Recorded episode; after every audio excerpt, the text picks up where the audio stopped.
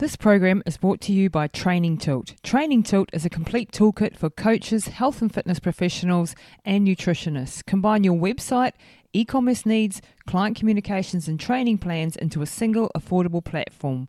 For more information, please go to www.lisatamati.co.nz forward slash training tilt.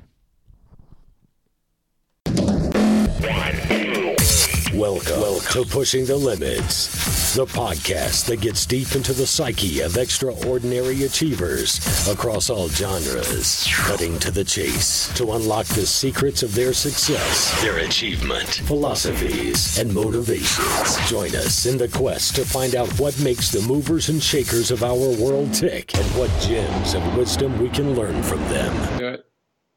Well, hi everybody, it's Lisa Tamati here at Pushing the Limits. Man, I am so excited today. I can hardly sit still. I've got one of my heroes on the line all the way from America, and you're not going to believe the coup that I've managed to get. This is pretty amazing. I've got one of the world's best ultra marathon runners on with me, and I've had some pretty big stars over, over the time that I've been doing this podcast, but this one really rates right up there. He's a, he's a man with an incredibly interesting and colourful and rich tapestry of a life um, he's a runner, but he's so much more than that. Um, and he has, is a man who's most well known for running the entire Sahara uh, with two others um, as well, and they ran 4,500 miles in 111 days. Now, I've done a couple of thousand kilometers in the Sahara in bits and pieces, and I cannot comprehend what these guys did. It's absolutely off the charts, and that was just one of his accomplishments, uh, one of the big ones. So, welcome to the show, Charlie Engle. Thank you so much for taking the time today, Charlie. Lisa, it's my pleasure. Thanks for that great intro. I need I need to have you around all the time. Just introduce me. So, thank you for that. oh, mate, it's it's really well deserved. I, am in absolute awe of you um, and what you've achieved. Um, Charlie, let's. Uh, I want to dive really deep in, in, into your mindset, really, and your your life philosophy, and and uh, I want the, the, the listeners to come on a bit of a journey with us from your early days, um, and you've had a you know well publicized um, um, journey with an addiction to drugs and alcohol in your early life. Um, so let's yeah, let's start there. Let's start back way before you even got into the ultra marathon running scene with you know growing up and um, you know the, the, the, demons that you faced with drugs and alcohol, and, and then what happened after that. Yeah, thank thanks for that. I I mean it's a it is a crazy it's a crazy trip, and I've learned through the years. Um, and I will talk about that in a second. But there's so many people in the ultra community who have some relationship with addiction, whether not necessarily drug and alcohol addiction, but there's uh, I think there's a drive and a you know something about our personalities that even if a person had never touched drugs or alcohol, there's a a personality trait that's very common with with ultra distance athletes of all kinds, and I I think that for me, you know, my addiction I mean, I guess you could say it started when I was born, but you know, I grew up in a house with uh, a lot of alcohol, a lot of drugs, and you know, I was a bit of an overachiever in high school and decided to sort of go a different way. Um, sports, you know, I did well in school and dated the cheerleader whenever I could, when I, whenever I could, and and you know, and I, I had a, a fairly um, normal, maybe even high achieving life in high school. And then I went off to college and I was 17 and I, I got there and I sort of realized that I was pretty, uh, that was actually pretty average. that, oh, shock know, horror. Yeah. yeah. Everyone, there, I thought there would maybe be a big sign that said, you know, welcome Charlie when I got to college. And, you know, yeah. apparently they didn't know I was coming. And so, you know, I, I get there and I, I realize there's a lot of people who are great students and smart and good athletes and and uh, you know I, I it was at a time where you know I don't actually know what the drinking age is in New Zealand, but at the time in the U.S., at least in North Carolina where I lived, you could buy beer and wine at 18. Yep. And yeah, and so you know I I discovered pretty quickly in college that I had freedom and I liked to drink and uh, so I set about making a reputation for myself that way.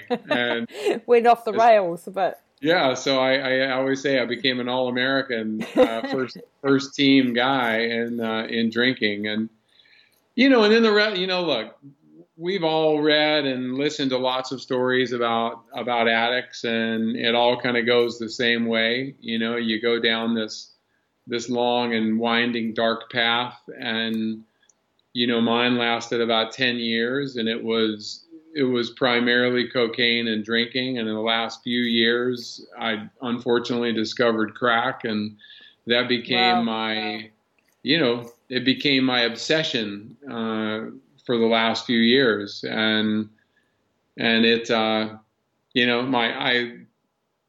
I didn't think I was going to survive it, quite frankly, yep. and I, I, don't know if I cared if I would for a while. Yep. And uh, when I was 29, I um, I was in a. will uh, just take a second to describe the final binge. You know, I was in Wichita, Kansas, mm-hmm. the middle of the country, and I was working, and and uh, my first son had been born, and uh, Brett. You know, I thought Brett would be the thing that would finally bring me out of it. Yep. You know, because I knew I didn't want to raise I didn't want to raise kids in that environment, and and um, you know, so I was uh, I kept it together for a couple of months, and and sure enough, eventually there there came that day when I didn't, and and that binge ended, you know, after six days, and someone had shot at my car and put three bullet wow. holes in it, you know, while I was driving, and you know they were trying to shoot me, and the police are going through my car, and they pull out a crack pipe and you know, and I just remember, I remember all of those little snapshots of moments like they were yesterday. Yeah. And, you know, I knew at that moment that I needed to change. I either needed, I was going to die or I was going to change. Yep. And I went to a recovery meeting that night. And the next morning I got on, I got up and I put on my running shoes. And, and you, you know, I ran, I ran every single day for the next three years and wow. without missing a day. And, and running, you know, running saved my life. And then, and then it went on to give me a life. Yeah. I mean, and, and what a way to start. And, you know, I, have got an addictive personality. I've never had an addiction to drugs and alcohol, but I know that I have an addictive personality. And I, I agree with you that I'd say most of, uh, or a lot of the extreme athletes that I've met and talked to, we've had issues over the years in some way, shape, or form what is it that makes the the person who has an addictive personality you think different? Are we just wired different from day one, a genetic thing, or is it something that that um, yes. it happens to us? yeah. no, I think it is. I, I do think we're wired, and I mean, I I look. I always say that I think that that we're you know it's a gift though because for a while I think when I first quit, I thought that I needed to eliminate that part of my yeah, personality. Yeah, that I, like, I needed, like, if I could take a knife and cut out the addict, I would do it. Today, I wouldn't, you know, if you could give me a pill and make all that go away and I could drink like a normal person, I would never do it because it's, it, the addiction part of my personality is actually what makes me good at things. Yep. It yep. makes me a pretty good writer. It makes me a decent runner. It makes me stubborn as hell. And you know, and and I wouldn't I wouldn't want to lose those traits. Now, it comes with some, you know, I can be an overbearing asshole. I can I can be, you know, there's a lot of things. As I've gotten older though, I've learned that you know, the words I apologize go a long way and you know, I have to I, I have it. to strike I have to strike that balance, you know, sometimes. Yeah, totally. Uh, and you are you are the. I think you have. It is a gift in the way because I, am wired the same way that you know o- overachieving or driving and determination beyond what most people can comprehend. If you've got a bee in your bonnet and that's what you're going for, good, bad, or otherwise, um, and that makes you really powerful when the fact that you can you can overcome obstacles that that would otherwise, uh, you know, never get you there. But at the same time, the flip side of that is is actually a, a weakness as well. Um, it, it, means that you're whole, you're not necessarily always in balance, and you're you're always um, in in a in a constant flux state of, of I don't know learning and growing and and and on fire and running, and people have trouble, I think, keeping up keeping up with you. Not not physically keeping up, but I mean uh, with the pace that you live life at. In the, Yeah. the um, you know, it can be really really tiring on your family and your your friends. And yeah, like you said, you can be an overbearing asshole at times. You know, I know when you've got that drive.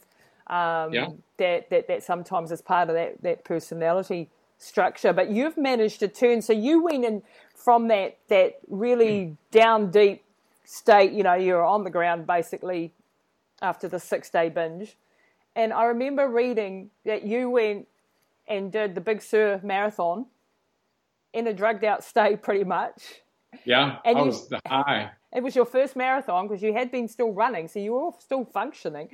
Um, and you did it in a time that I'm faster than I've ever run a marathon, and that just pisses me off. Sorry. you know, like talk about natural ability. It's just just wrong, you know.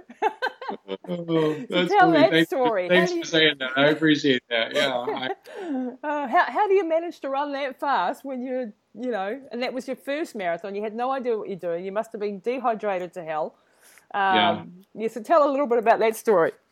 Yeah, well, you know, and I, I think it, it just goes to show, though, as an addict, and, and everybody who's listening to this either knows an addict, is an addict, has, you know, contact an addict at school, at work, or their kids, or their parents, or whatever. I mean, nobody escapes this uh, from your circle somehow.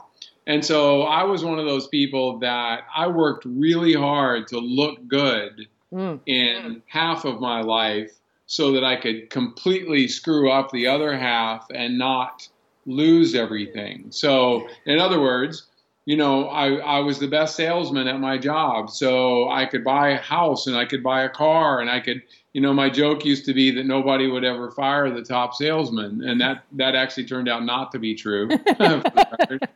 but you know there was this, so there was this thing i wanted so so running my first marathon was really about i was 26 i think or 27 but you know it was really about uh, proving doing something else that made me look normal Yep.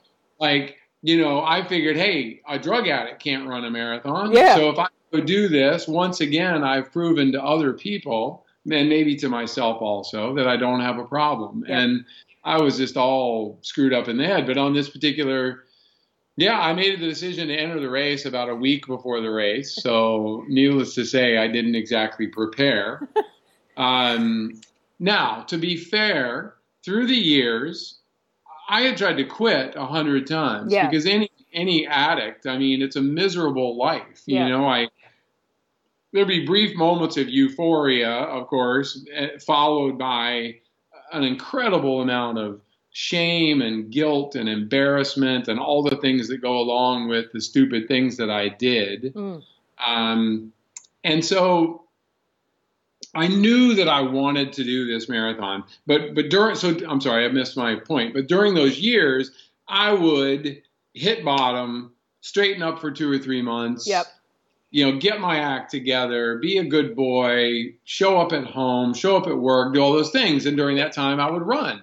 So I, I knew, you know, like running Was key. throughout the years was always there for me Mhm. and i knew it's the first thing that i did when i wanted to get it back together that's the first thing that i did was to run and and so i knew how to run i had just never run a marathon Yeah. i'd never entered or you know that kind of race or anything like that and so i decided a week before this race to you know to go and i had i had been running a little bit before then and decided hey i'm going to do this marathon and somehow I did know that I, I shouldn't do a bunch of training the week before the marathon because as little as I knew, even I knew that probably wasn't very Weren't help. effective. Yeah. And you know, and consequently, I ended up with you know a lot of downtime in a couple of days before the race, and I don't do well. I didn't do well with downtime. Now I'm fine, but um, you know, and so it it seemed like a natural thing when a buddy said, "Hey, let's let's go get a beer," you know, and as a true addict, no matter how many times I had screwed this up, I still believed that I could actually go to the bar and have two beers. Yep. Like something inside me told me I could do that despite there being no evidence to that. Yeah. And you know, so of course I go and I get blasted and I do drugs and I stay up the entire night and literally at whatever time in the middle of the night, early morning, you know, my I told this guy I was with, you know, I'm to do Big Sur Marathon tomorrow. Get up. He like looks at his watch and he's like, "It is tomorrow." you better get to the start line. yeah, and so that's that's what happened. I went home and showered real quick and ran out and got on a bus and barfed my way, you know, th- through the race and and uh, drank as much water as I could. Not to mention a couple of beers at, at mile 21 and 23 and and uh, I managed, I managed to get through it, but I do not recommend if you're with your coaching. I don't. No, no. you probably shouldn't write the, uh, you know. This is not what we recommend. This is just what no. you know what what you did, but and and but you when you did stop finally, running became your outlet for the emotional release. Um, because you know, there's obviously when you're an, when you've been an, an addict or you've got any issues in life, even if you're not an addict, you know, there's a lot of a lot of us are dealing with self-esteem issues, self-confidence issues, um, feeling like we're not good enough, and, and all those sort of things.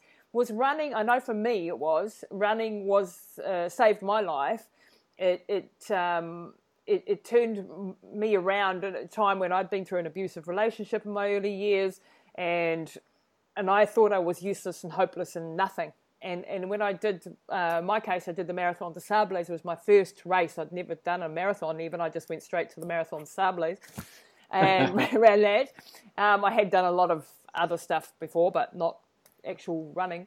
And that was for me a, turning point where where I, I, people were telling me I was great and I was good, you know, and, and I'd been told my entire adult life that I was useless and I was hopeless at this and hopeless runner, hopeless this, hopeless at everything. And so that was for me a real turning point. And then I just wanted more and more of that, which gave me those good feelings, which was running. And so I ran and I ran and I ran and I ran. And was that was an emotional release for me. It, it, it in a in a confidence building thing. Um, I felt proud of myself that I could run horrifically long distances, and people would go, you know. In the early days, it was really uh, I wanted to prove something. Was that part of your process as well? You know. Yeah, for sure. And and I would say um, for a while, because in the first few years of my sobriety, you know, I ran probably you know 30 marathons. I did. I ran a lot of marathons, and look, I loved the marathon, and I I thought I would be that like super old guy at 80 years old who's like crooked and and running down the road running his you know 600th marathon. Like and I was I was happy with that. And then something happened and you know i ended up doing a longer race than i had planned. And i, I was like wow there are actually people out here that run farther than a marathon. Like i it's like i didn't know that welcome to is, the universe of crazy yeah. ultra runners yeah and that was an accidental is this is the early 90s so there's no you know but there's no social media there's no, no. like you wanted to find out about a race back then um, you had to read Ultra Running Magazine, which you yeah. know in its early days, it, it's now a, a, a beautiful, robust magazine. You know, and back then it there, you know, it was a bunch of weirdos. You know, yeah, like nothing. But but to your point, so uh, people would say even during those years, didn't they would ask me even or even accuse me and say, didn't you just switch addictions?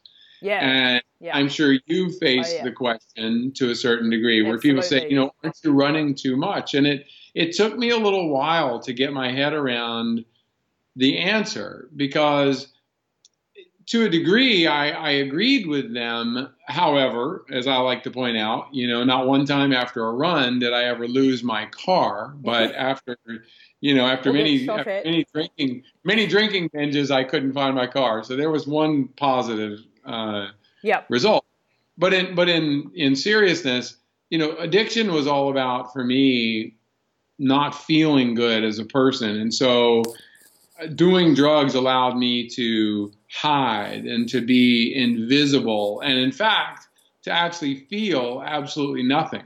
Mm. Like that was my goal of doing a drug or getting yep. drunk. I didn't want to feel anything yep. good Stop or bad. Pain.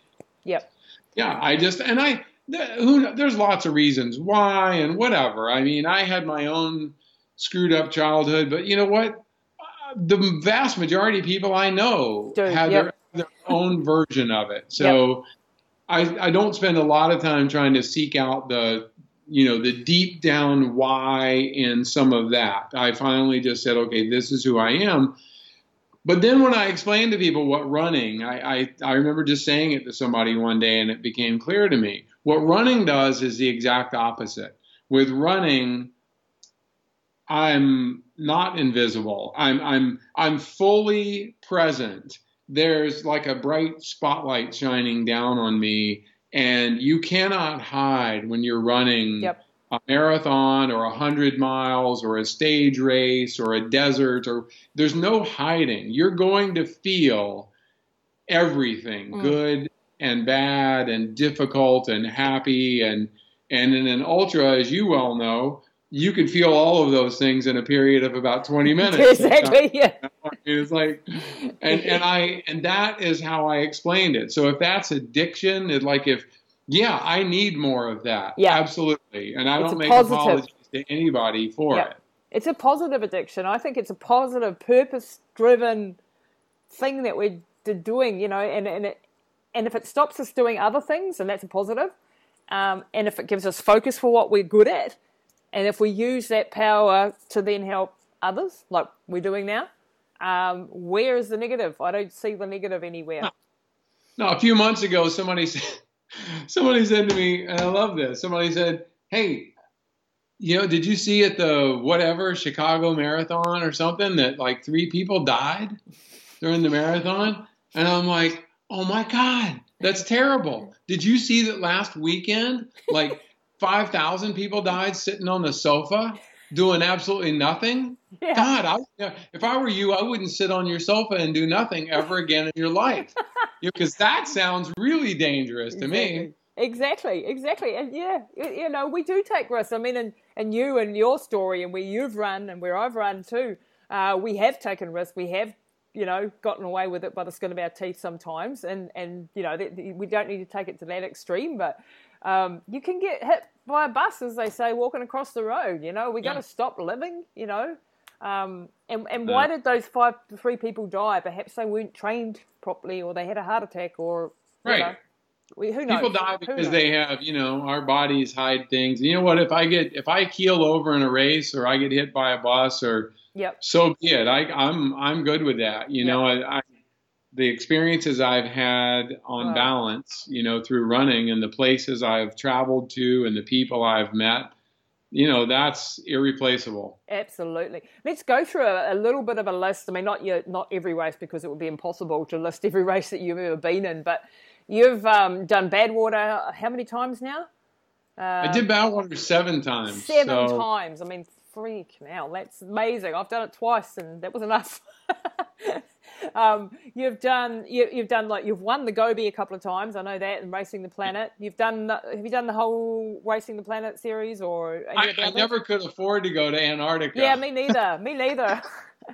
but and, sooner or later, sooner or later, I'll do that one. I hope. Yeah. But uh, yeah. So I haven't. I haven't done that one yet. And you've done uh, uh, the Eco Challenge, and, and, and we're part of that whole yeah. Uh, no, I have to tell you too because I, I, you may know this, but so I used to do a race called the Southern Traverse in New Zealand. Ah, yeah, yeah, yeah, yeah. Year. Yeah, so I did that a few times. Uh, down in, gosh, they were down in the South Island. South, there yep. was, was a race in Nelson and that area one year, and just absolutely. I mean, it's some of my favorite memories, you know, because they're it's such a. Of course, I I'm not just saying it because I'm talking to you and you maybe maybe a lot of your listeners are yeah are Kiwis, but but they're but it's a beautiful. I mean, you know it. Yeah. It's a beautiful country, and it's um it's a sports person's paradise. I mean, it, it really it's it's mountains and water and everything in between, and. Um, Yep. A friend of mine back in the day is one of your more famous uh, athletes, a guy named Steve Gurney. oh, really? Know. Yeah, yeah, yeah. I know Steve. Yep yeah, Steve was Steve was one of the toughest like you know, he was on some of those really great um, uh, eco challenge teams back in the day, mm-hmm. and and uh, a couple of Aussie friends of mine too, and just you know he was such a nice guy. And I, there was a race that he always tried to get me to do that he won every year called the coast to coast i think. Yeah that that's right? it. They've just had it yeah. recently. Yeah he's done that. Yeah. yeah, he won that. I don't know I how many would times. like to come there and do that someday. Hey it, it, they, they have it. They had it just two weeks ago i think it was. Yeah, yeah, yeah fantastic uh, event and really iconic event here. Very very highly regarded event. Yeah. Totally. But adventure look adventure racing really taught me I always say adventure racing taught me how to suffer. I I did a race called the Raid Gauloise, a French race, a few times. I did the Eco Challenge, and during that same time, I actually did. Um, I qualified for uh, for Kona Ironman in 2000. So I, you know, I did that, and I did. I started doing these stage races, similar. I mean, all of them are really based on Marathon des Sables. Yep um, you know, the four deserts, and there was one in uh, in the Amazon, uh, the Jungle Marathon, and I did a couple over in Africa, and there, you know, what I figured out was I really liked those stage races because because of adventure racing, I was good carrying a pack, right. like I yep. liked carrying my gear. Yep. And because I'm never the fat, you know, I need if I'm going to do well in a race, any race, I need there to be hardship. Yep. Like if it's a straight out running race where the fastest guy or girl is going to win, I'm not going to win. Yeah, yeah, yeah. You're like me. I mean, you're way better than me, but yeah, I'm the same. The harder it is, the more yeah. obstacles, the more, uh, the longer it is, the more likely yeah. I'm to do well. You know, uh, if it's I'll take, no I'll take speed, rain. I'll take rain, snow, heat. That's why I love Death Valley. I, yeah. I, I love that heat, and I I always know that I'm going to do, you know, I've been top like five there five wow. times. Wow. Which is which is actually better than my talent. In other words, I'm just good at that race. Yeah. And and because I really do well in the heat. And and so much more talented, faster runners than me uh, will ultimately, you well, know. Yeah, I'm, I'm actually the same. Yeah, like I did uh, better than I normally do in a race. Uh, the two times I did Badwater, uh, and same with the you know the likes of the Sahara races and the Marathon mm-hmm. des Sables and all of those sort of things. Um, and when I went to like I went up into the Himalayas and started doing races, oh man, disastrous. disastrous. Or put me in a mountain race, you know, and I'll struggle yeah. like hell uh, to get anywhere. So yeah, every each to their own, I suppose. We've all got our specialties of yeah. what we're good at, and heat just seems to be but Death Valley, are you going this year? I'm trying to get there. I've got a, one of my athletes that I coach has just qualified, so I'm hoping to get there in July. Are you, are you going to oh. be there?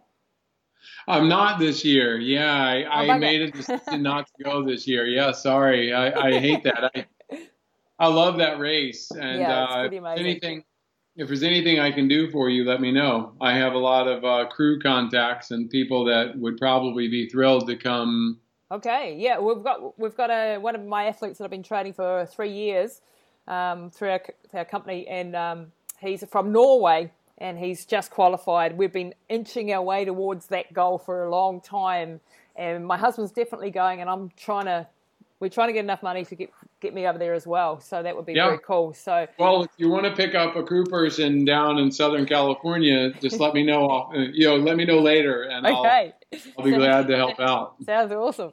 Um, so Charlie, let's go on to the the big race, the big one. Um, when did you come up with a st- stupid idea of running the entire Sahara? How did you even comprehend that? How did you logistically pull something like that together, you and Ray and Kevin?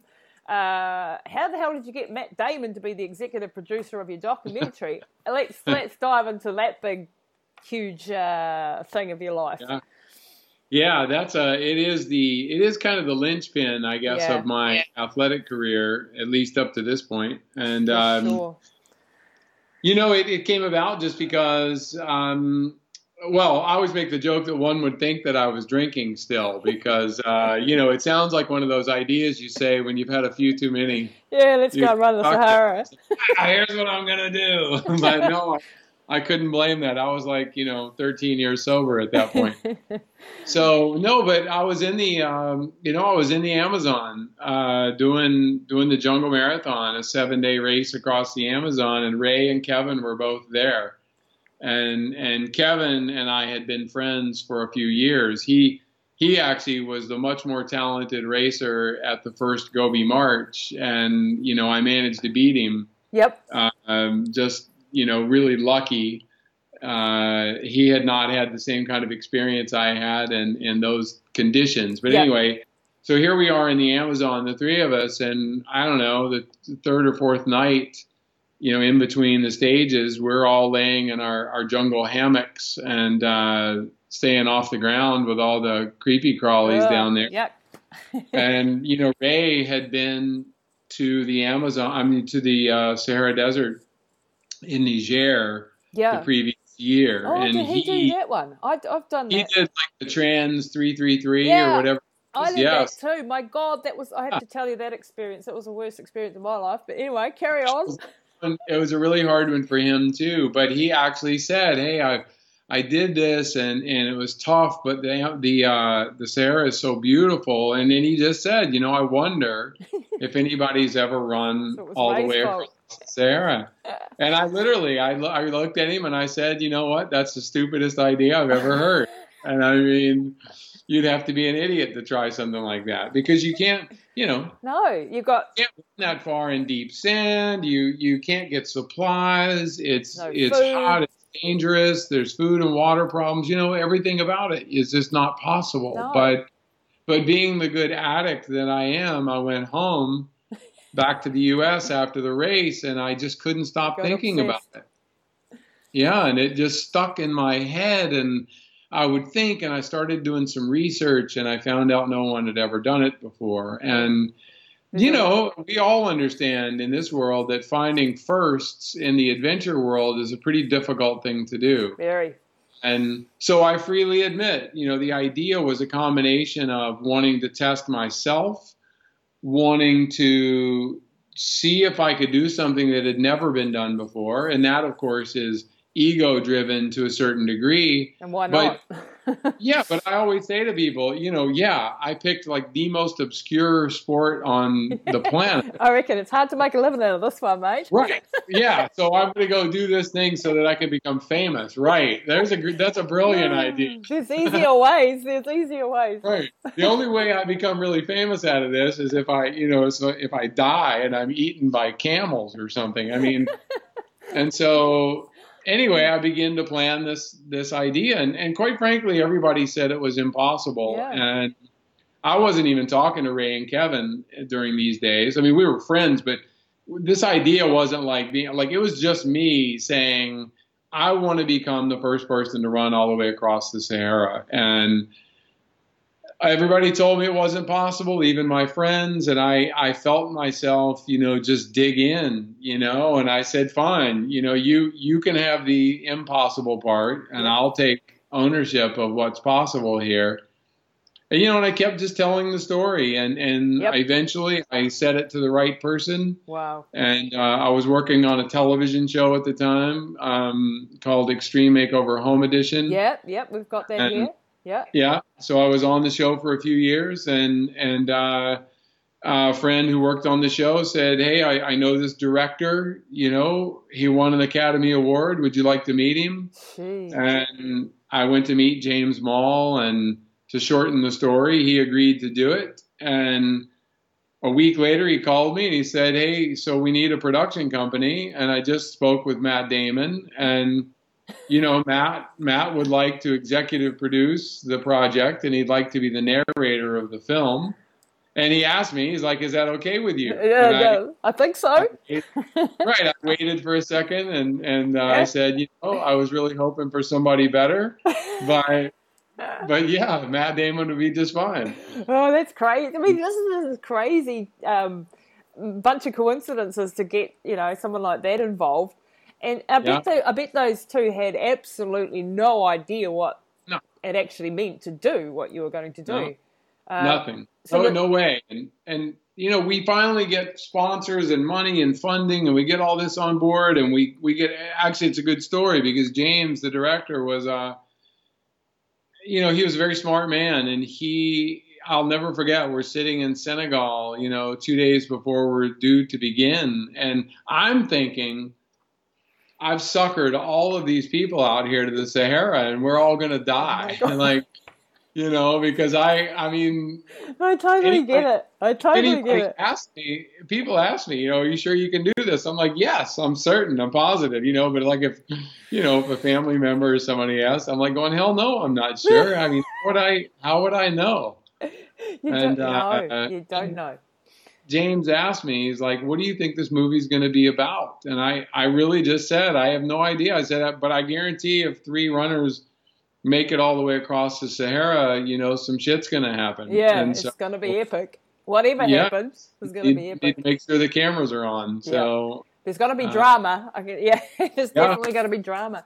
But to have that confidence in your in your in yourself, I mean, um, I mean, I'll beat I like you know that Trans three three three in uh, Niger that Ray did as well. That was hell, and that's like a segment, a tiny segment. It's really dangerous you know, uh, it's. Well, you didn't have any support people. At least I had people most of the time out there trying to make sure I wasn't no, going to die. I you? got I got food poisoning. I had a my husband has asked for a divorce the week before. He was in the race too, and he was meant to be running with me, but he decided to go off. So I was on my own. There was only 17 of us, and so I was mm. alone with food poisoning because the food hadn't arrived from France. So I was shitting and vomiting my way across the Sahara, passing out. Oh my god! And then, as you know, like sometimes trucks would come along like with 150 Bedouin yeah. men on them, and you're a little yeah. girl running across the damn Sahara yeah. on your own. The the, the chances Scary. of survival were pretty, you know, it was pretty crazy. And that's why when, when I when I you know heard that you'd done that, I was just like, you know, the logistics. I mean, I've you know ran through New Zealand as well, and I remember standing at the start line too, and that's only two thousand two hundred kilometers and it's you know on roads and safe and everything and i but i felt like that too that i'd suckered everybody in and oh my god i've actually got to run this thing now and then yeah. it, it, suddenly dawns on you that you're responsible for a huge logistical thing and and, and all these people that are you know you've told that you're going to i mean matt damon oh my god i can't even imagine the pressure of having james yeah. Moll matt damon going yeah we're backing you you know you yeah. better you better run across the sahara you better make it it was a lot of pressure for sure. Yeah. It really was. And I, you know, I had to, um, as you well know from from your running career, and I warned everyone involved. I'm like, the first week, it's going to seem like we're we're going to die because you just kind of go down and down and down, and you your body gets worn down, and you don't sleep well, and everything about it is just is really difficult. And if you just are patient and focus on one step at a time, one day at a time. Don't worry about finishing. That'll no. take care of itself if you get there and just focus on what's right in front of you and not, you know, and not give up. I mean, the only thing that it sounds easy to say, but you just, just like running, I don't care, just like running a hundred miler, you know, there are times in every hundred miler that I've wanted to quit. Yeah. Every single one of yep, them. Absolutely. At some point, I have said, "What in the hell am I doing out here again?" And what was that? Why did I think this was a good idea? And and I want to, and you know, and the the the answer is always eat, drink, and keep moving. And wow. you know, things pretty much always get better. You know, you just you just have to be mentally prepared to say to yourself, you know that's going to happen. And I, I always say, you as a coach will appreciate this. People ask me about marathons, and you know, people, triathletes and marathoners especially, like to train. They like to think they're going to have the perfect race. Yeah. like if I yeah. if I train perfectly and I eat and drink perfectly, and the weather's like I'm to have this. Per-. And I'm like, first of all, where's the fun in that? You know, I mean how boring, no adventure. Nobody ever tells stories after a race about how easy it was. Not one time have I ever heard someone say, "Oh my God, that was the easiest hundred miler I've ever done." you know, yeah. because instead they're they're telling the stories of you know yeah. being dehydrated and, or getting yeah. lost or sick or their blisters or whatever because that's what that's people are afraid of those things but those are the things that actually those are the rewards getting through those moments are are what it's all about well you know i really um, I hope people understand the value bombs that you just dropped in the last uh, few minutes there, because anyone who's listening to this really needs to rewind the tape there or and listen to that again, because that's real key advice. If someone had said that to me before I did the run through New Zealand, for example, that the first week was going to be the worst, or the first two weeks so it just went, and then you, when you think there is no tomorrow, there is no way I can take even another step, and you're so injured and you're so broken that that's when the body starts to come right. It's almost like a, it's almost like a, the body and the mind are trying to sabotage you because it thinks, oh, yeah. we're in survival mode. We've got to stop her somehow. So let's make everything hurt and yeah. stop her. And if she doesn't, oh shoot, we better get on with it because obviously she's not listening. you know, well, the body's like going. The body is saying this person is trying to kill me. Yeah. and I, I'm having none of it. And then and then it is. It's an amazingly resilient. You know, you got to just like fuel for your car. You know, you got to feed it. You got to Yep. You got to water it. You got to do all those things maintenance wise. And if you keep doing that and you just get up and you keep moving every day, or if you're in a race, a very long single race, you know, I always say the chair is the enemy. You yep. know, you just, you're much better off grabbing food and drink and maybe sit for two minutes, but have someone there for you that's going to say, okay, time to go. Yep. Kick get up, get up, get out of here and just walk, you know, just, just walk and eat a thousand calories if that's what you need and, and keep moving. And it's just amazing how, you know, the body will obey what the mind commands it to do. Yeah. And that sounds so easy, but that is the actual science of yeah. what, all the experience that you have. Saying that is um, is is really key. And and I think people have this, well, people who haven't done ultras have this misconception that we never walk, and and that walking is not a good thing in an ultra. Um, I mean, what's your opinion on that? Oh, I walk my ass off, and I yeah, walk faster. Exactly. You know, the thing is, I walk faster than you know. I mean, yeah, I, I, yeah.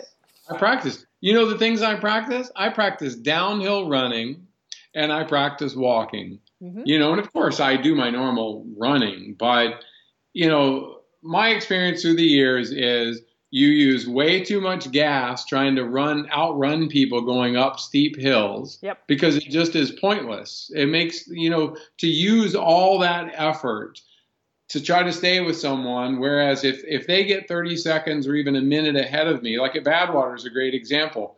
You know, I go all the way up that 18 miles from Stovepipe, you know, up to Towne Pass, and it's 14 miles down the other side. Lots of people will pass me on that stretch, yep. and and I will pass every single one of them on the other side, yep. and I haven't burned all that gas getting up to the top, and it happens every single time. And there's just, I mean, I think walking is uh, some of my fastest marathons, even. And I'm I was never a super speedy marathoner, but I mean, I I ran several dozen marathons under three hours, wow. and that's fast. you know, and, and even during those times, I walk during all the the uh, you know water, water. stops, yep. those kind of things, because you clear out a little bit of lactic acid. I mean, you're you give away so much, especially in an ultra, when you finally hit a point where you're not just walking, you're practically crawling. Yep. You give away so much more time that if early in the race, if you had just saved some of that energy, because it, it's hard, I get it. In the first 20 miles of a 100 miler, yeah, you're it's, thinking, it's difficult to make yourself fast walk a steep hill. But I do it every time because there's yep. just no. Because you're experienced. You know. Yeah, and, and, in your mind, you're thinking, oh my goodness, if I'm working already at, at, at mile 15, how the hell am I going to run 100 miles? But right. it, it, yeah. it, it, stops that whole process. It actually slows the lactic acid buildup. It, it stops you going into that uh, survival mode where the brain starts to really freak out and try to stop you recruiting your muscles. Yeah. So I hope people are really listening to that and take that on board. That that walking is a part of the, the, the run. If you're doing ultras, it's a part of the run training. And I know, like you know, when you come from the marathon scene where it's all about you know running the entire distance. It's a, it's a mindset shift. Uh, it's also a big mindset shift when you go from road to trail. I think, and when you Oh, go yeah. hills, uh, and it, it, it's not. I remember someone saying to me when they watched a documentary of me doing Death Valley, and they said, "Well, it doesn't look very athletic. You're very slow, you know." And I thought, you couldn't even run around a tree in Death Valley, Yeah. man. It is so hot that everything has to be relative. You have to drop the pace. Or when I've been at altitude up, you know, around 5,800 meters or whatever, and you're walking, and people are going, well, you're only walking. I, I'm walking uh, after 40 hours at, at altitude and 5,800 and minus degrees. And it, it- they just don't get it when you've just done a city marathon or you've done a, you know, you're a road runner. Uh, it's, it's a different mentality, isn't it? Well, my my goal is always efficiency, you know, and Yep. and you know, there's Kilian Jornet, and there's a few people out there that don't, you know, they don't count No, because they're, they're they're just they're just, you know, there's just something you know that they different. have. They're they're the Michael Jordans of of the sport, and so the rules don't really apply to them. But for the vast majority of us, even even people Even like me ones. who will, you know, I'll usually finish in the top whatever percent of a of a race and and do pretty well. I, I have to, you know, I have to gauge my my effort. Uh, I know that the goal is for me to first of all, my hope is to run a negative split, and I've actually run a negative split at, at Badwater a couple of times, Wow.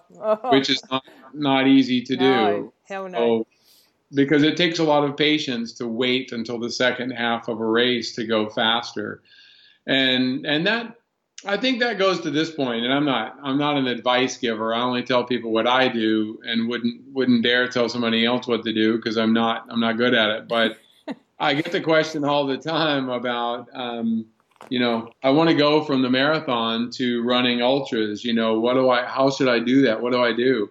And I'm usually a very much a smartass, and I say, okay, you know, Slow do you own, down. yeah, do you own a computer? And they're like, yeah. I'm like, okay, find a race, enter it, do it and do it. and go do it. And and you know, because that's the only, you know, there's always this fear of the unknown. But but you and I both know, you know, a 50 miler is not twice as hard as a marathon, and a No. 100 miler isn't four times as hard as a marathon. It's different. It's different It's- hard. it's a different hard and it's uh, in some ways i think it's easier um, i mean some of the hardest races i've ever had were running marathons when i was trying to go my fastest PB, yep, yep. so for freaking three hours i was on you know i was redlining and like i was on that edge of, of catastrophe all the time and i try to never get to that point in an ultra Yeah. you know i want i want to maintain a pace that i can, can keep going for 100 miles. the entire yeah, time yeah. and Yeah. it takes patience and it takes learning. I say the same thing about marathons too, though. Why? You know, you're in a safe environment. You're surrounded by lots of staff people. You got a medical people. You got other runners around. You know the basics. Just go out there and do it. And whether whether you you know fall on your face and you end up walking the last ten miles, or you have a personal record, you know you're going to learn from it, and Yeah. you're not going to die. You really aren't. Every once in a while, somebody does, but that's That's that's just statistics. Yeah. It's Yeah, just and you're going to learn. You're going to learn some things, and so don't be afraid. You know, the one of the biggest uh, dangers is is people worrying about what they're going to look like on social media, and I've mastered the art of looking like you know an ass on social media because I don't I don't mind sharing my failures. You Yeah. know, I'll I'll share successes too, but I want people to see that That's heartwarming. That's fantastic. I, I love that open, you know, and, and I, I truly believe that, especially when you, when you are a role model like you are, or even like with the stuff that I do, it's so important that you don't candy coat and make it all look plastic and beautiful and shiny because it's about the failures, you know, and we've fallen on our asses many times, both of us, and that is a part of the experience that we have and the mistakes that we make, and that's why we can, you know, share this Yeah. and, and teach and then do it better next time. You know, failures and pain and, and suffering and, and um, don't be afraid of that, people. You know, that is what life is about. You know, if you I if you just live want in to. a I just want to have when I, when my ass is sitting on a rocking chair somewhere, you know, at some point, hopefully a long time Long in the future. I just want to have a bunch of good stories. That's all. well, gee, you You got know, those. and- you know, and we, we all, you know, I the the men and women I've known who who've gotten older, and you go visit, and you know, they talk about, yeah, they talk about life, they talk about travel and and running and and you know, men or women, depending on your preference, and you know, they talk about life. They don't talk about you know how much they worked and. You know, I think that uh, you know, I think that what running does I, I consider it cultural exploration. You know, when I go places, I get to encounter people in in a way where I'm not pulling up in some fancy Yeah. car. You're not I'm running. I'm Yep. running with them. You know. It's a very human way to, to get around the world, and it's something that we've always done throughout the centuries, and it takes away those boundaries. Yeah. Um, and and I think um, too when you're when you're out there, you know, running with other people, you know, you either it brings out the best and it brings out the worst in people, doesn't it? Um, Oh, you, you gosh, cannot hide your your personality. You cannot hide uh, the good and the bad and the ugly. Um, and you make the best mates, and you have people that you never want to see again. Those that's Yeah. the flip side. Well, and look, running the Sahara was interesting for me. You know, anybody that's ever seen the film Mm. will know that, you know, I wasn't always the nicest guy. Although, you know, I always say that some of that was, you know, look, that's movie shoot- making. when you right, when you shoot 500 hours of footage and you have 90 minutes to make a film, you know, the director It's gonna pick the who- drama. yeah, I respect greatly, but he, you know, he twisted the story up some on camera, and and he personally, he made me look like both the good guy and the bad guy at times. And I always say that, you know what, I'm, I can live with that. You know, I'm, I, I think like most of us, I think I'm, I, I think I'm nice most of the time, and I'm not nice some of the other times. Yes. And and as I was saying earlier, you know, I think the it's given me a lot of opportunities to recognize my own faults and and to know hopefully when to say hey sorry about that you know i didn't mean to And you, yell at you or whatever the extreme pressure when you're under exhaustion and fatigue of those sort of levels, I mean, it's really hard not to lose the plot. I mean, there have been a couple of times with me with my crews that I've completely lost Yeah. the plot at them when I shouldn't have. Um, Yeah. you're, you know, you, you got like Well- people have to understand a little bit that you're in extreme pressure and extreme pain uh, and fear. you also and choose wisely the people that you surround yourself with you do in the end. you don't, at the No. beginning, maybe not. But yeah, and Yeah. and, you know, you can't be perfect all the time, can you? It's just no impossible. well and i always say you know surround yourself with people that will love you and and forgive you also for your shortcomings and i i try to be that person for other people and and to understand they're not going to be perfect. And uh, you know life is complicated for all of us. And again i chose to put myself out there a couple of times Yeah. where i'm you know i'm on i'm on film and there's a story. And so people people might think that they actually know me based on what they've seen in you know a brief yeah, whatever Twist- and it's like I- twisted plot. yeah, I always make the joke that if someone had a like a, a a gym coach who yelled at them, then then they don't like me because they they somehow relate me to that guy that used to yell at them all the time. but Oh, I bet the gym coach got the results too. You know, it Yeah, gets results. you know, you got them through. I, I will say, you know, with Sahara, I'm not shy about the fact that, and, and I mean, my teammates say the same, and that is that we, you know, we wouldn't have Wouldn't have survived. you didn't even you didn't even see you know half the pushing that I did behind the scenes because we had an unbelievable number of logistical problems and Mm. money problems and what I mean every every problem you could have we had out there but I told everyone from the very beginning I don't care if I have to like grab you know a camel and a couple of boxes of Snickers bars you know I'm I'm going to keep going like Yeah. I'm going to keep going until there's nowhere else to go and and we're going to make it you know if you just you know Yep. if we just keep moving Yep. we're going to make it and And- and, and it need to, to to have a vision like that, you need to be a visionary and you need to have that drive that is beyond, you know, beyond belief, really. And, and um, that is part of, you know, who you are. Um, Charlie, can I just talk to you about your, like, you've got a book, uh, Running Man, that's out and available for people to read if they want to read your whole story. Um, mm-hmm. And uh, you've you've had a few dramas in the last years with the bloody federal prison. I think it's an absolute travesty what happened to you, and I've only known what's you know been put out in the media. Um, and it seems to me that you were a scapegoat for what the hell are those people that actually caused the whole home loan mortgage crash or financial crash of those years, uh, who are you know never saw the inside of a, a prison cell, um, yeah. and the small person was victimized uh, for doing nothing. I mean, tell us in your own words what you learned out of that whole crappy part that happened to you, and and why did that horrible excuse for a human pick on you to make you know to go after you like that? When what where, where the hell did you come from?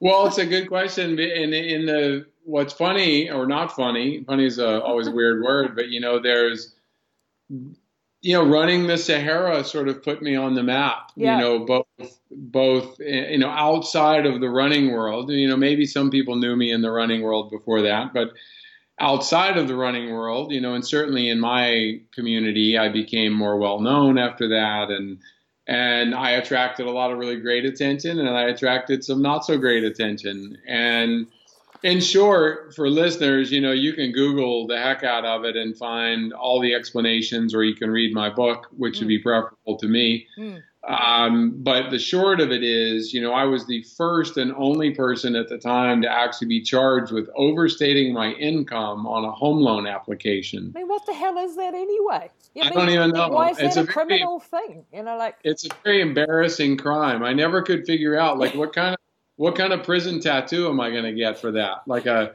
like a fountain pen or something? I mean, it just was. It just you know. It seems so uh, so weird when all these bankers and you know Wall Street people who absolutely caused havoc throughout the entire economy. When you've got president, I don't know what you think about Trump, but if you you know you got president yes, who's yeah. Trump who's gone bankrupt. Uh, I don't know how many times and sent so many people out, and he's the damn president yeah. of the country.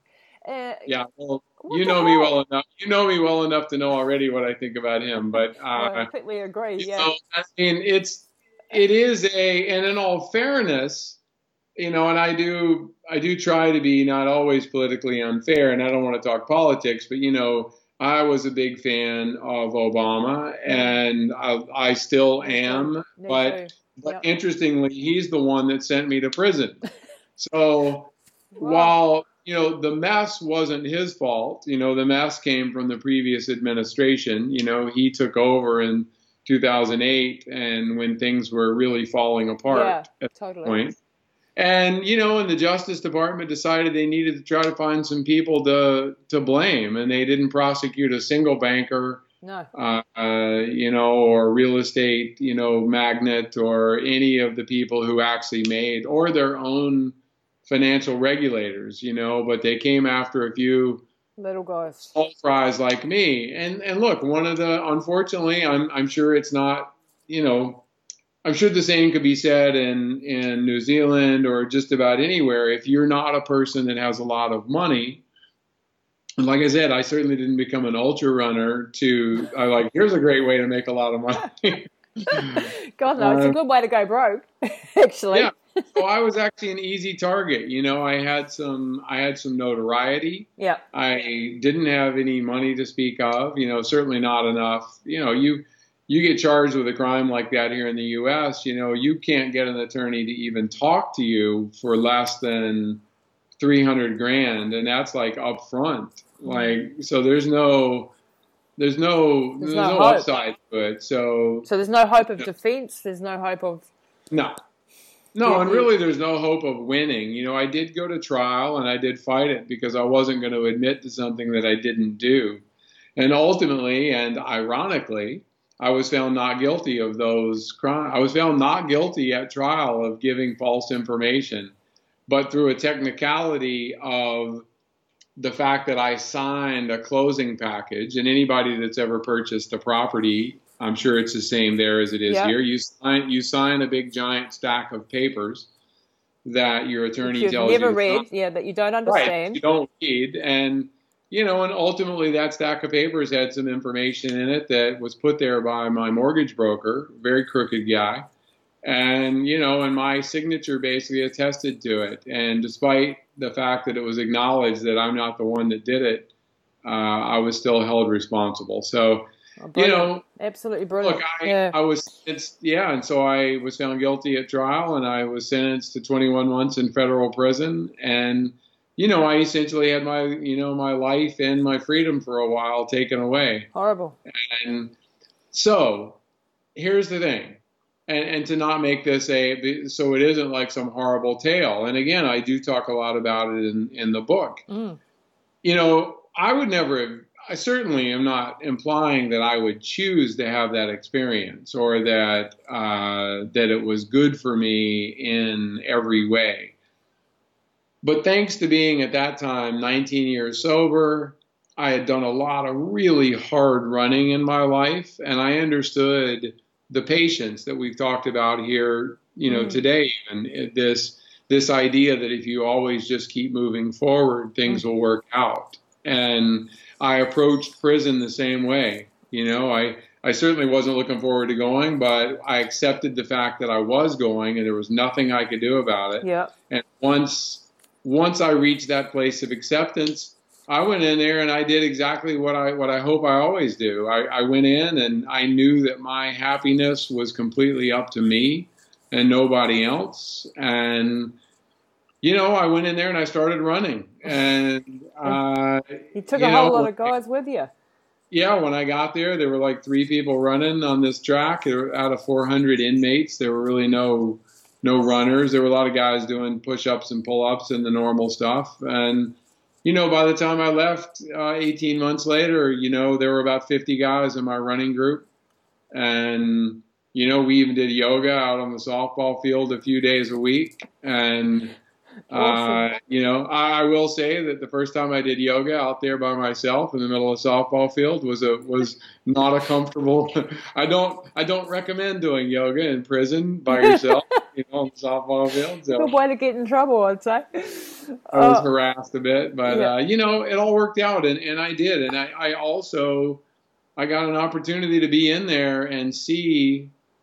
You know, I'm not shy about the fact that we have a horrendous criminal justice system here, where you know it's a business, and if you have a problem with drugs and alcohol, you're much more likely to end up in prison than in a treatment center. And you know, no matter what somebody's attitude is about about it being a crime, the reality is it makes no fiscal sense. It costs a lot more money to put somebody in prison than it does to try to get them help. Um, it's nobody ever gets out of prison better. no, no. you know, you don't get better while you're in there, while you're locked away. And so when you get out, you have much less opportunity to actually get a job. Yeah. I tell people all the time, you know, so I was in there with guys who had 20 or 25 years for minor drug convictions. And That's You know, insane. Nobody else on the planet does it. You know, we we and again, you see, I mean, not to be uh, put a timestamp on this uh, this podcast, but you know, the recent shooting in Florida and all this nonsense we Yeah. talk about with with guns. You know, other countries, yours included, have Oh. proven over and over again that there's one way to stop these things Yeah. from happening. Don't Get rid of the gun. them. Absolutely. Absolutely. Right. We, And, we can't you know, understand it. I can't understand you Well, know, it at I all. don't want to turn this into a political talk, but I will just say this one thing. I said it earlier today to my wife. We were talking. I'm like, look, you know, we in this country are allowed, you know, organizations like the NRA and others are allowed to give politicians huge amounts of money. I'm like, at wrong. least, at least in third world countries, bribery is done in the dark and under the table. You know, here we just let we just let the lobbyists and the big organizations give the politicians big piles of money, and and they all pretend like it's not for anything. Yeah, right. Oh, we just want you to have these millions of dollars. You know, we don't care what you do with it. And and that's just such it's just nonsense. Absolutely. And and the same is true for the justice system here. So to get back to your question, because I don't want to dwell on this, for me personally, I learned a lot and and I learned that I had no stomach for complaining about what had happened to me. I got 21 months that I had to do 18 months of.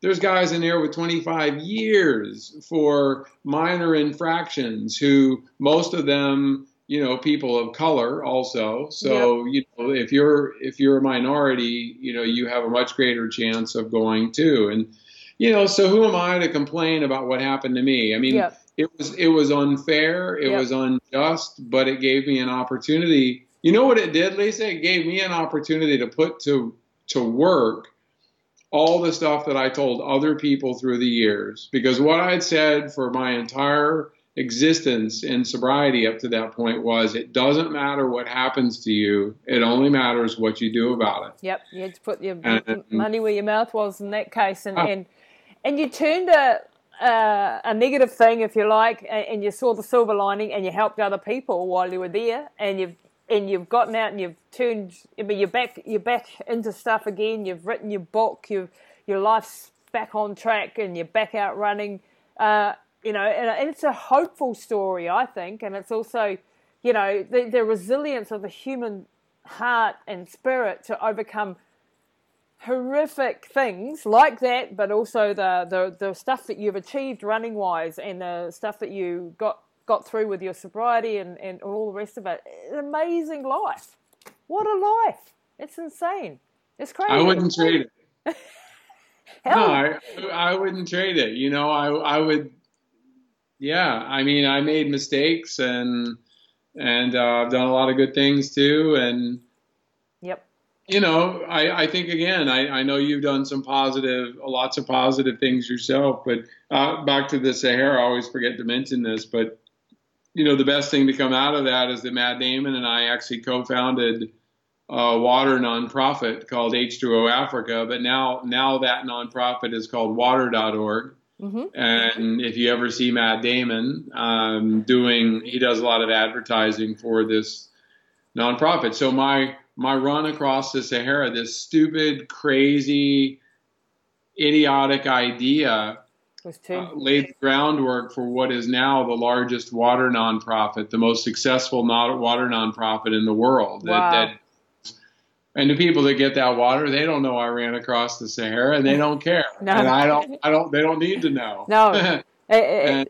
and, uh, but I know, you know, I get to know that that it was the catalyst for something good, and and we Wonderful. all forget sometimes that you know the the little things I go back to when Ray said to me in the Amazon, you know, just words said to me in passing, you know, about the Sahara Desert. You know, things we're so connected to each other, and, and little things that somebody says to you in an elevator or on an airplane or some stranger can change the course of your entire life and other people's lives. Yep. You have to pay attention. Yeah, absolutely. You never know when some magic moment's going to happen and, and something amazing's going to come out of it or you know, and you never know how you can turn something you've experienced that was negative for you into a positive that helps other people. And that I think is a perfect note to finish on. Hey Charlie, yeah. Charlie, you've been so so so generous with your your story, your your openness, your genuineness, your craziness, which I think is you know in, in a good way. Um, uh, and, and, I really appreciate you sharing your journey, and um, I'm in total awe of you. I think um, I, I, can't wait to hear what your next uh, mission is, running or otherwise. Uh, yeah. And uh, I look forward to connecting. And if you're over in New Zealand, New Zealand, mate, you know you have to come and stay. hundred percent. No, I, I love it. I and I will. I'll, next time I'll tell you I've got a big project for next year, but we'll tease that and save it for the next okay. time. And, uh, and, I'm easy to find for all your folks there. You know, yeah. where do we find you? Is, yep. The website is just my name, just charlieengle.com, and I'm I'm mostly an Instagram person these days. So, you know, if you if you want to follow, just kind of whatever Just I'm up at to. Charlie Engle on Instagram. That's it. And That's it. your book is Running Man, and where can people get that? Just on your website or? Yeah, Yeah. and I mean Amazon is probably the biggest supplier here, so I don't know if that's the Yeah, same. Yeah, we have a bit of trouble with Amazon over here. We don't always get it, but I'm sure people can get it. Um, there's, there's, there's, there's, you know, a few ways that they can. Get I know it's a lot of independent bookstores there, and so whatever the I've sold a lot of books over there, and it, Yeah. and it is abs- a lot of people buy the audio book, which it does mean that you have to listen to me for like ten hours. But um, awesome. I had to audition. I had to audition to read my own audio book, which was pretty funny. But um, you know, it's uh, a lot of runners like to to listen because it's it's what they do when they go out on their runs. So Yeah. I'm just Uh, doing a copy of my uh, first book actually as an audio format, and uh, I'm hopeless at it. So I would- have failed if I, I'm just doing it on my own. anyway, it's hard. It's it? bloody hard. It's horrible Yeah. listening to your Yeah. own story and listening to your own voice. Um, Yeah. But hey, Charlie, thanks once again for your, you. your time today, and we'll we'll catch up with you again. To, I hope, mate. Okay, Lisa. Thank you. That's it for this episode of Pushing the Limits with your host, Lisa Tamati. Please don't forget to rate, review, and subscribe, and share all this goodness with your networks so we can impact more lives with positive insights and inspiring conversations. And check us out online at www.lisatamati.co.nz.